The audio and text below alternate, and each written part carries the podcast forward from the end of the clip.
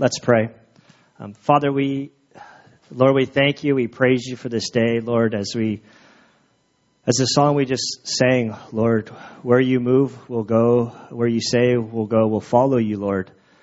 Father, we pray that as we come together, Lord, this morning, we pray, Lord, that your spirit would move in our midst, Lord. May you, Lord, clear our minds from the distractions, the burdens of this week, the things we're looking forward to tomorrow, Lord, is our responsibilities weigh in on us.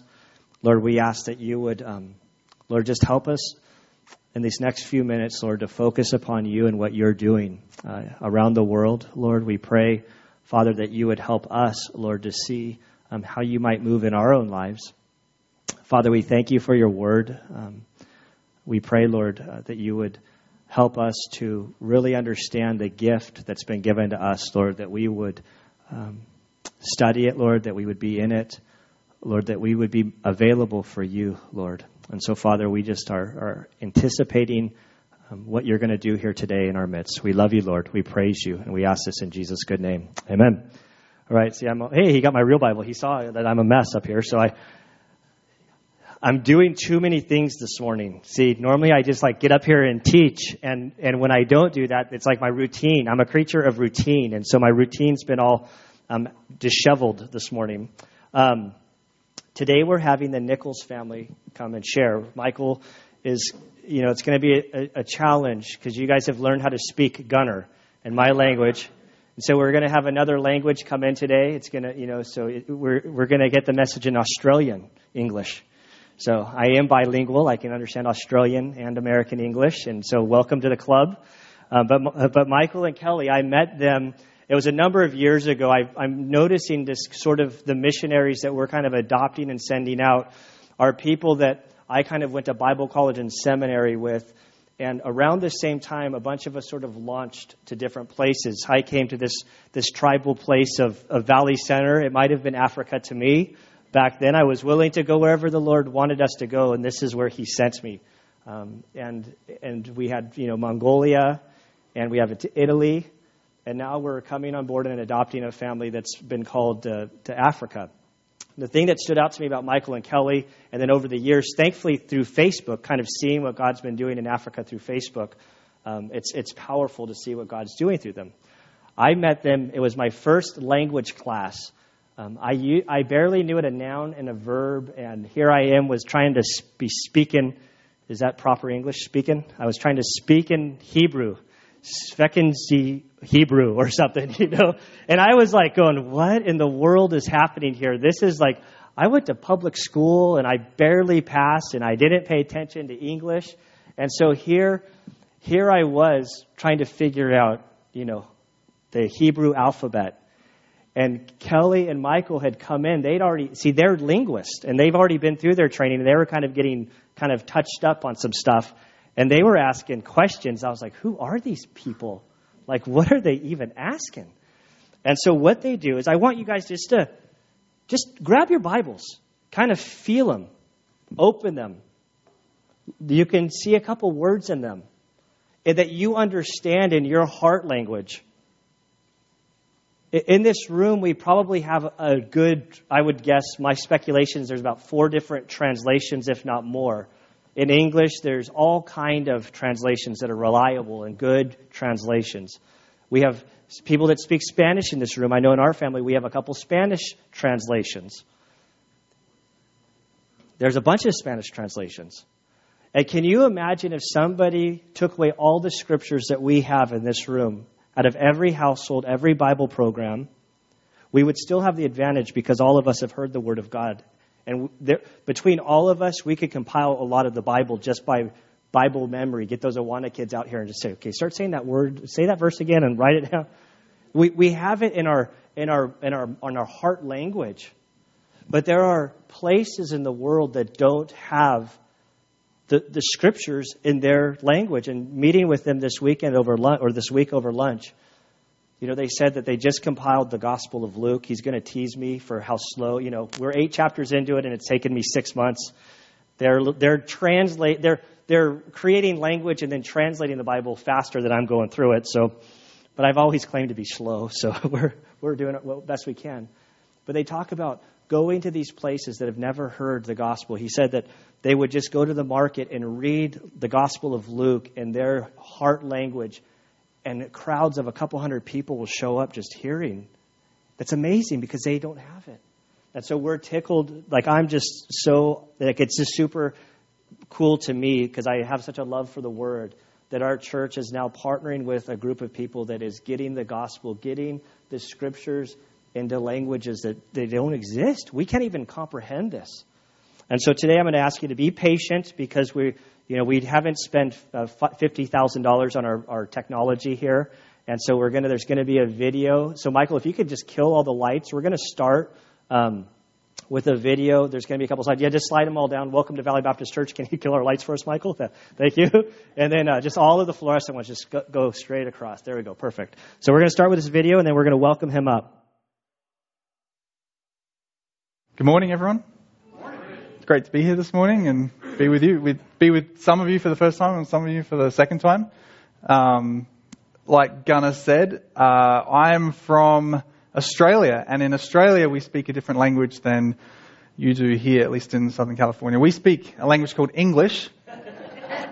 Here in Southern California, I've noticed you speak Spanish, and some people speak English, sort of a derived dialect from an inferior dialect of English, but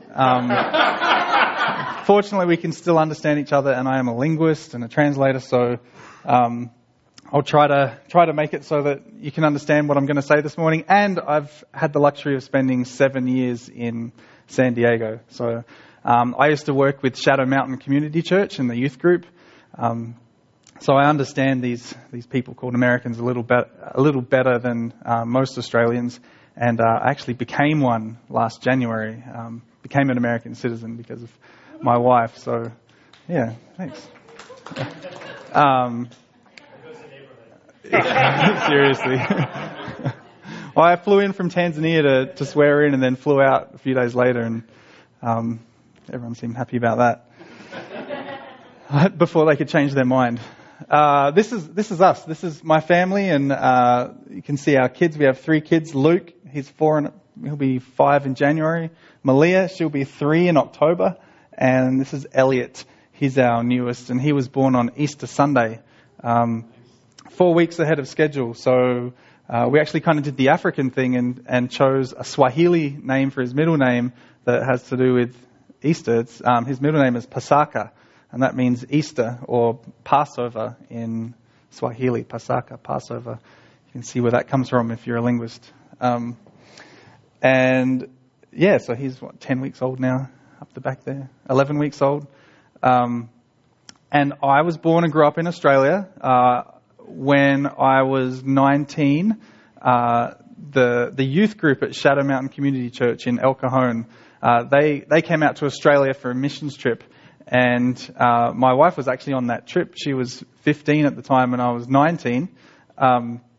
And their youth pastor invited me to come back to San Diego and do an internship.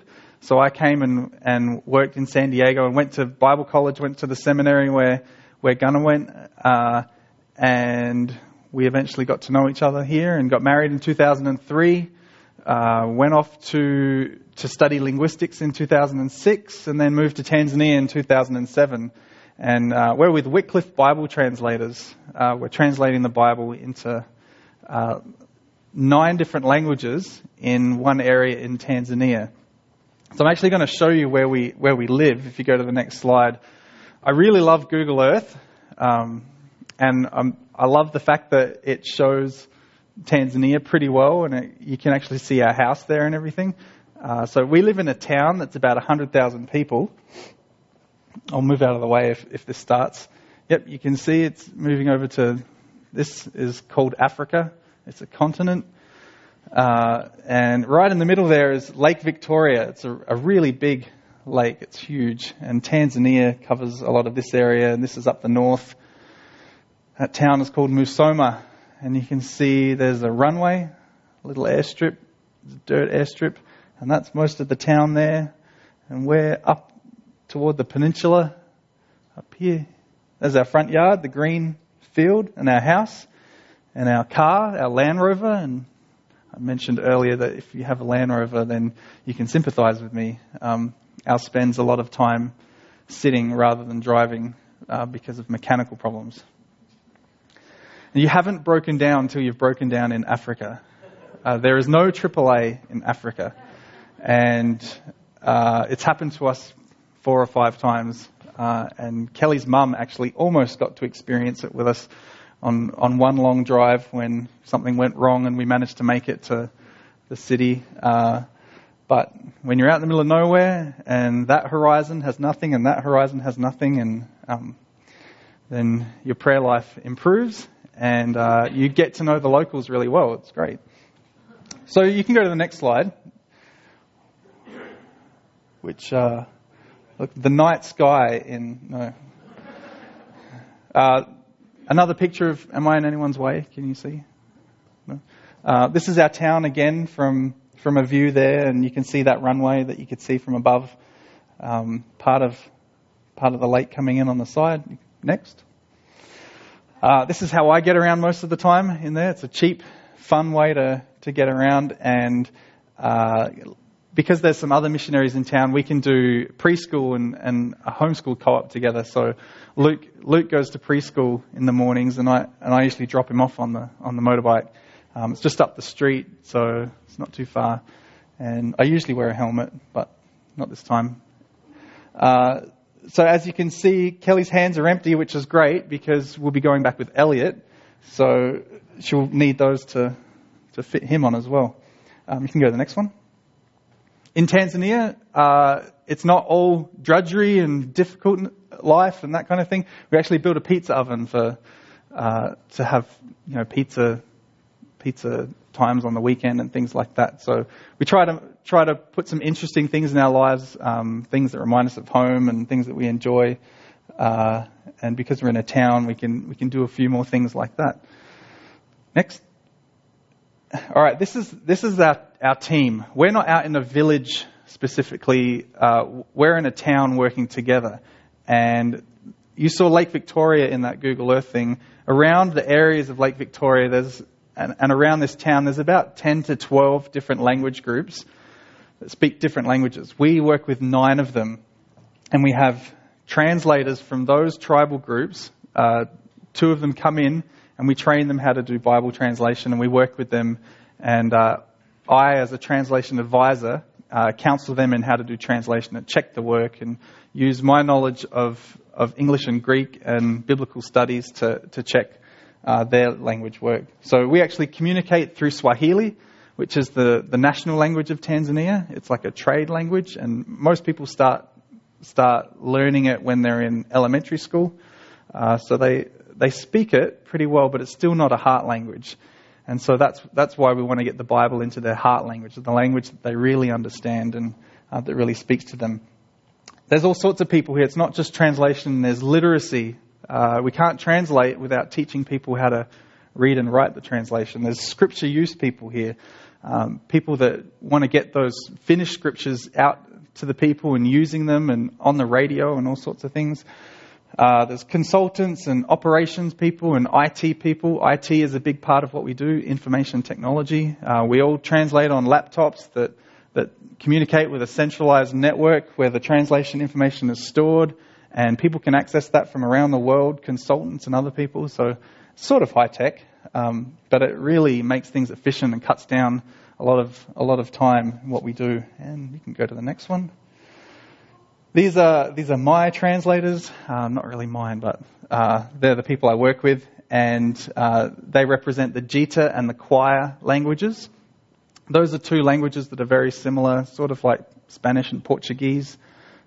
They can talk to each other, but it's still pretty different, and they need separate translations. So we benefit a lot by working together, by cheating off each other's work and using their ideas to better the other one. So that's really good. And the next. All right, when we first arrived in Tanzania, we did 4 months of Swahili language school, and then we moved to the town of Musoma. And I think I was there for 2 weeks or something and was put into this workshop for figuring out how to write these languages. They'd never been written before. And that's the first step. You can't translate without having a way to write it. So we did these workshops. I think this one had about 5 of those languages. And one of our jobs was to write down their verbs and things. Gunnar was talking about this before, verbs and nouns. This is a little bit beyond that. This is the tense aspects and the tonal melodies and how they shift the tenses and the aspects in these languages. And now I'm losing everyone there, falling asleep. So basically in this language, you can change the tense of a word sometimes by just changing the melody, that like that kind of sound that you put on a word. Like in English, we would say, really? Really? Question statement. Just by changing the tone, not actually changing anything else. In theirs, it's more complicated and complex, but we had to figure that out so that we could know how to write it. We'll move on. I think I'm losing you. One of the things about working together in a multicultural environment, we have 20 to 25 Tanzanians working together, but they're all from these 9 different language groups and tribal groups with slightly different cultures. Then bring in the missionaries and the expats who are from Australia, New Zealand, Canada, America, Holland, England, all different places. And we have all our ideas of how to work together. And sometimes, you know, we don't understand each other in an office environment. And these Tanzanians, a lot of them have come from a village into the town, and rather than wake up and go out to the field in the morning and then go home when it gets dark, we're saying be in the office at 8 o'clock. You know, you're paid to be there at 8, not 8:03, not 8:04. You know, that's tardy. Be there at 8 and you can leave at 5. You get an hour for lunch and that's it. You know, that's how we see work. And for them, it's very different. So, and then Australians are different from Americans, and the Dutch are different from the British. And so we have all these things together in our office. It was just a difficult time when we were first setting up and trying to figure these things out. And one day we decided to have a soccer match. And we decided to have a missionaries versus Tanzania soccer match. And we did that at our house, in our front yard. We had cleared some area and made a soccer field. And so we had the soccer match, and it was just a great time. There was a lot of trash talking and having fun with each other, and bad referee calls that probably decided the result, just like World Cup kind of thing. And in the end, it was a 5-all draw. And we just had so much fun together and broke down so many barriers just through playing soccer. So that's a really special picture to us. Playing for the Musoma Cup there, I think. There. You can go to the next one. This is probably my favourite slide because this represents the fruit of our labours. When we first started translating, like Gunnar said, it took us a whole year to do Luke 1 and 2. And I kind of joked in the first service about that's about on par with how Gunnar teaches Luke. So I don't... But it took us that long to understand. I don't really like recycling jokes in second services. So if I'm not as funny now, just trust me, I was hilarious in the first service. You have to talk to them. This is Luke 1 and 2 in 9 languages. 9 languages. I think 8 of them had never had any scripture translated into them before. And this is the first time that I've had Luke 1 and 2 in those languages, and we were able to take these out to different villages and areas and read them. And like Gunnar said, you know, crowds would get together and just want to hear their language because they'd never heard someone reading their language, and they loved it. And a lot of them gave up their breakfast lunch money so that they could buy one of these. That was exciting. The second year we accelerated because we knew what we were doing, and so we finished the book of Luke in most of those languages. So there is hope that it can speed up. And you can go to the next one, which I think is another Google Earth slide. You can hang on it, or is that playing? Here we go. This is actually, we were When Kelly's mum was out visiting us last July, we were dropping her off at the airport in this city, Mwanza, which is about 3 or 4 million people, and about a 3-hour drive away from us. So we were actually had driven up this road up to the airport, and we were coming back down this road from the airport. And it was right around here somewhere. I can't pinpoint it exactly, but right around here on this road, we were driving back, and you can see it's not much traffic now, but it was bumper-to-bumper traffic because one of the presidential candidates was in town, and so they always block off the roads. And so we were kind of stuck in really slow traffic. When we first moved to Tanzania, they told us in orientation that if you're driving your car and you hit someone, which tends to happen a little bit because there's so many people walking on the roads and riding bikes and that kind of thing. It's just so much busier because people don't drive very much. If you hit someone with your car, you don't stop. You keep going and you go to the police station and you let them deal with it, and there's people around all the time, so let them deal with it. But if you stop, the crowd gets together, and being what mobs are, they get angry and they beat the driver. They blame the driver for hitting someone, and they beat the driver, and oftentimes that goes to the point of death. So, yeah, you shouldn't stop. If you're in a car and you're able to get away, it can be really dangerous.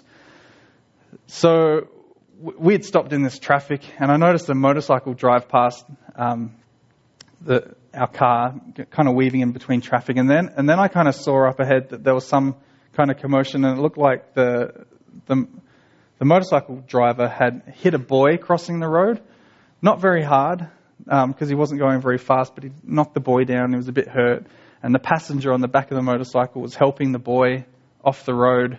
But other people started coming together, and they grabbed the driver of the motorcycle, and they took him off the side of the road, just down the side, a bit of a field area, and they started beating him. And other people started coming over. It all happened really quickly. Other people started coming over. I saw kids, 12, 13-year-olds come in and have a turn, and I saw at least one mother, what looked like, a mama, with her wrapped outfit on and the head wrap and everything, come over and join in. And it was just, you can learn about those things in orientations and stuff, but when you see it, it makes you sick.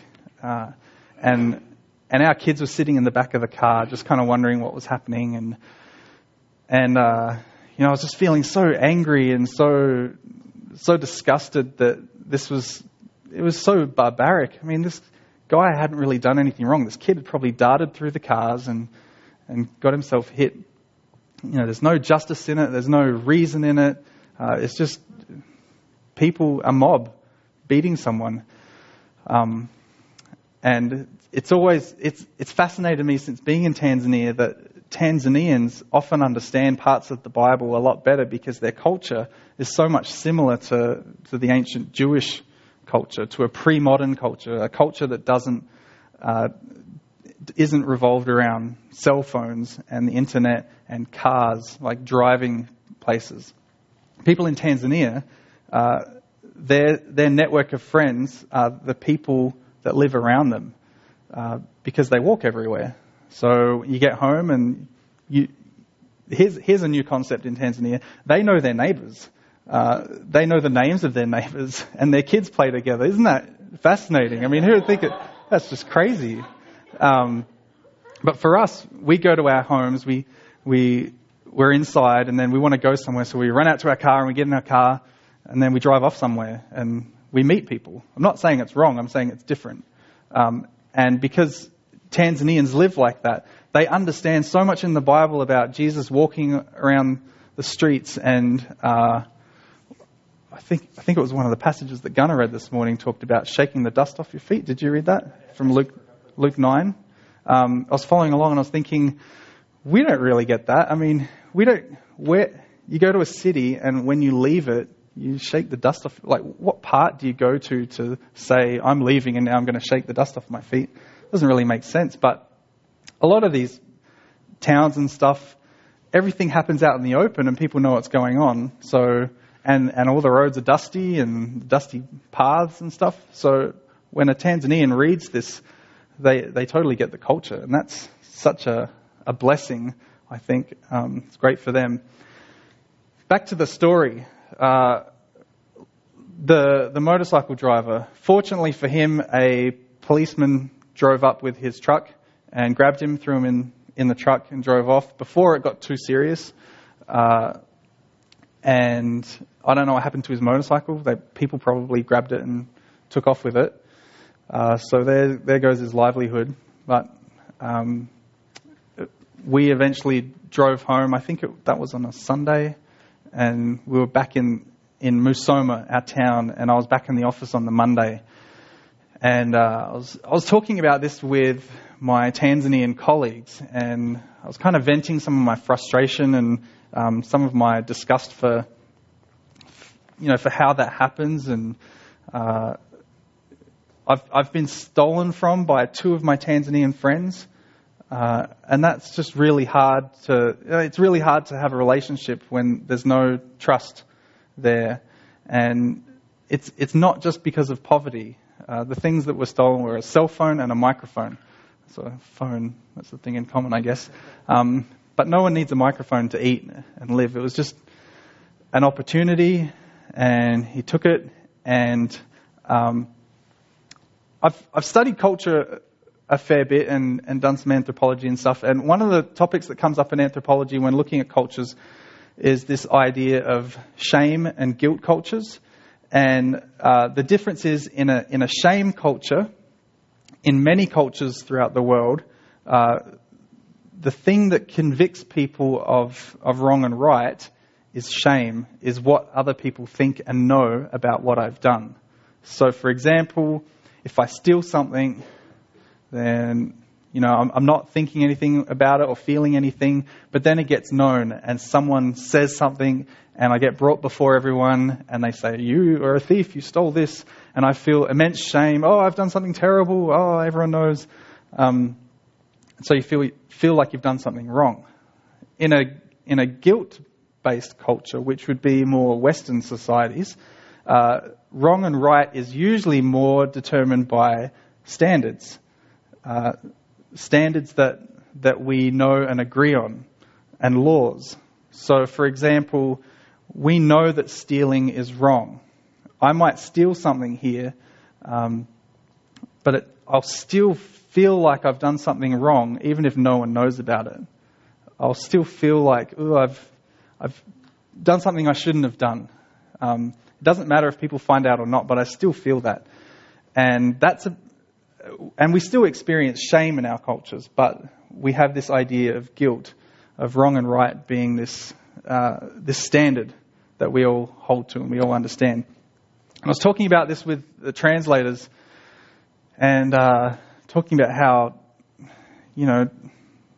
Tanzanians, their culture is it felt, I mean, it sounds rude, but it felt just barbaric and immature. And one of my translators, one of the translators, I was expecting him to kind of justify it and say, oh, the mob has to get justice because the police are so corrupt.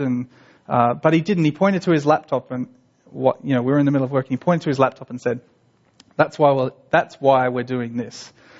And I really appreciated that and thought like that was profound. He really understood that the Bible is something that can change lives. And one of the reasons I believe that America and Western countries have benefited from or have these societies where people don't have to build fences and gates around every property and have guards and bars on every window. If this were in Africa, there would be bars on these windows because that's really easy to break in, and guards in the shopping centres and things like that, is because we've had this idea of wrong and right being a principle, not just behaving because people are watching, but behaving because we understand wrong and right. And where do we get that from? I think it's from Scripture. I think it's something that Jesus really taught. And I told the guys, you know, I think if Jesus came to Tanzania, his main message would be, you've heard it said, do not commit murder, but I tell you that if you hate your brother, then you've sinned.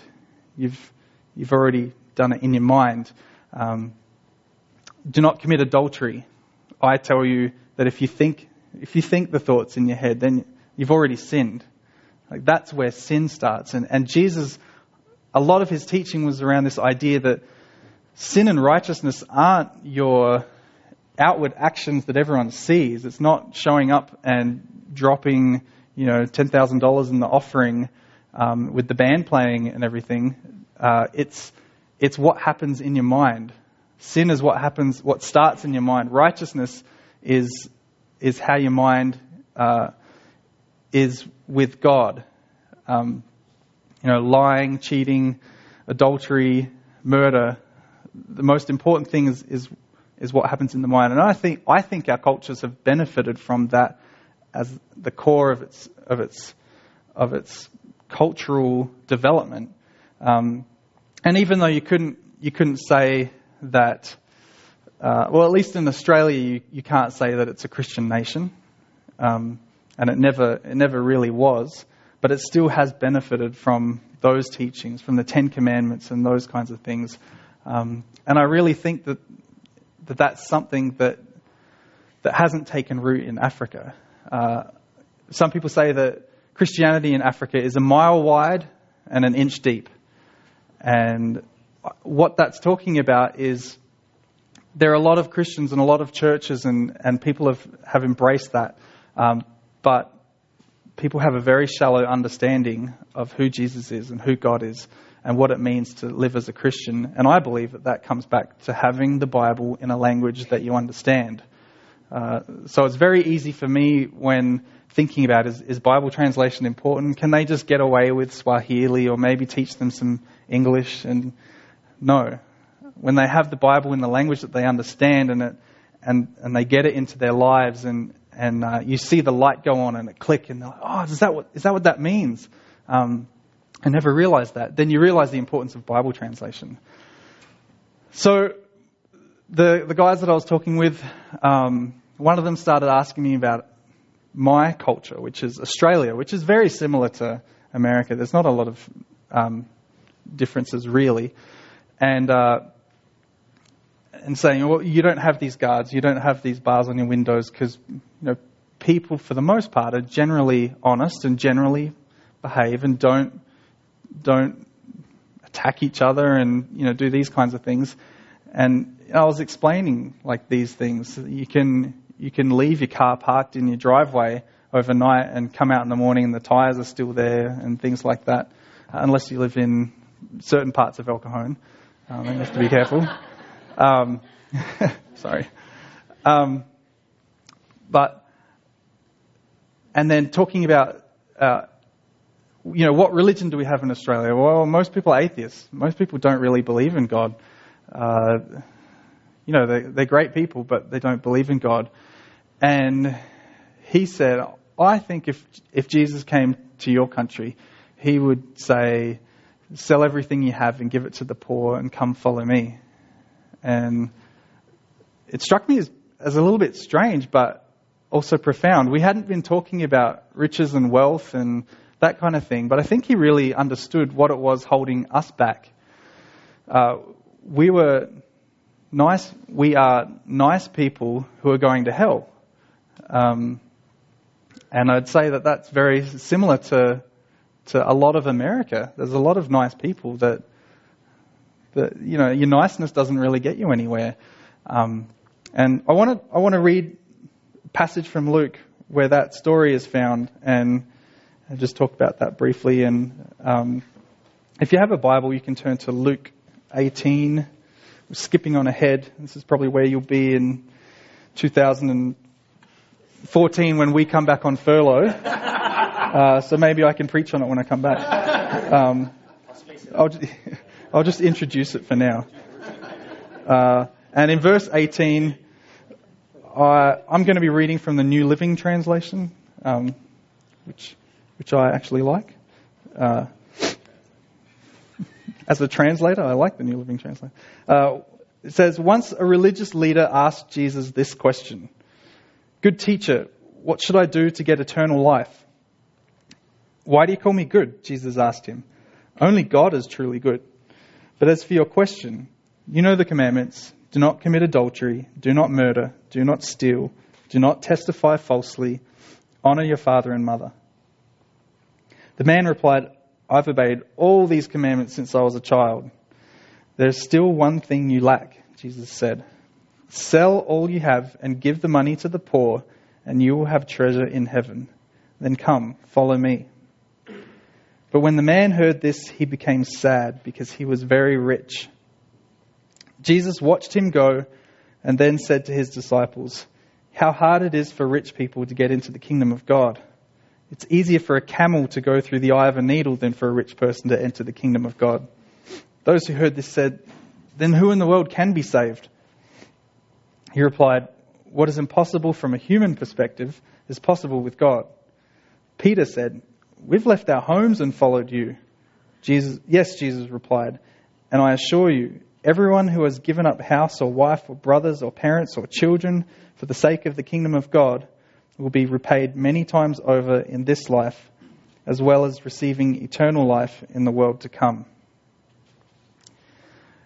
Now, one of the things that I like about Jesus is that when he meets people, he doesn't have like a script that he follows and says, "This is what you need to do." It's often personalized, and he tends to know what people need to hear. And when I said before that the culture of the Bible is very similar to the culture of Tanzania, when we went through and translated the book of Luke, I really loved the words of Jesus in Luke because they're so profound. They're so almost like he was born in a whole different society where like he learned and understood everything and then was transported into pre-modernism, pre-Wikipedia and psychological studies and all these things. And he was so good in what he said to people and the profound things that he thought and did. And I believe that when Jesus came across the woman at the well, he didn't say, "Sell everything you have, give it to the poor and come follow me." He said, "Go get your husband and also, I'll give you living water so that you'll never thirst again." So he knew what she needed, what was in her life that she needed to hear. And, when he came across some of the disciples, it was just drop your stuff and come follow me. Pretty simple. So to this guy, in verse 19, 20, 21, the man replied, "I've obeyed all these commandments since I was a child." Basically, I'm really good. I've done it. And Jesus says, "There's something you lack. Sell everything you have and give it to the poor and come follow me." And it wasn't that Jesus was saying, "Sell everything you have because that's the way to get eternal life." It was, "I know there's something in your life that's still holding you back from knowing me and from giving your life to God, and that's your possessions and your stuff. So I want to, put my finger on that." And the guy didn't take it. It's such a sad moment in Scripture when a human being was face to face with Jesus Christ. We would give our left arm for that opportunity, I would think. And he said, "What must I do?" And Jesus said, "Do this." And then he walked away sad, and that's it. It's so sad. But anyway, what Jesus says to people can be different. To you, it might be a different message. And only you know what that is. What is it that's in your life that's holding you back from knowing Jesus or from following him? Or what's the thing that you don't really want to give up, but you know that God's saying, "That area of your life, I want it for me." You're in that same position as that person. For many of us, it's often can be the things that we own and possess. I know that I'm a weak person when it comes to following God. And so, for me, one of the reasons of going to Tanzania isn't because I'm so non-materialistic. It's because I'm so materialistic, and it's a great way to shut some of those things out of my life and to focus on God more. For you, I don't know what it is. But one of the questions that I really liked asking high school students when I worked at Shadow Mountain was, what's the greatest thing that you can do with your life? It's a question that only you can answer, because only you really know yourself. And for me, I had to think about it and, the languages and that kind of thing. So I really thought, maybe Bible translation for people that have never heard it before. The second part of that question is, why would you choose anything less? And so often life just kind of happens and we find ourselves going along and taking on the next thing that comes and just kind of doing some things. But you can really tell what people believe by their actions. You can tell politicians when it comes to election time, they start an election campaign and they start putting other things on hold, and you see their life change, and the people around them that want to vote for them get involved in that. And so you can see that they really believe in that cause.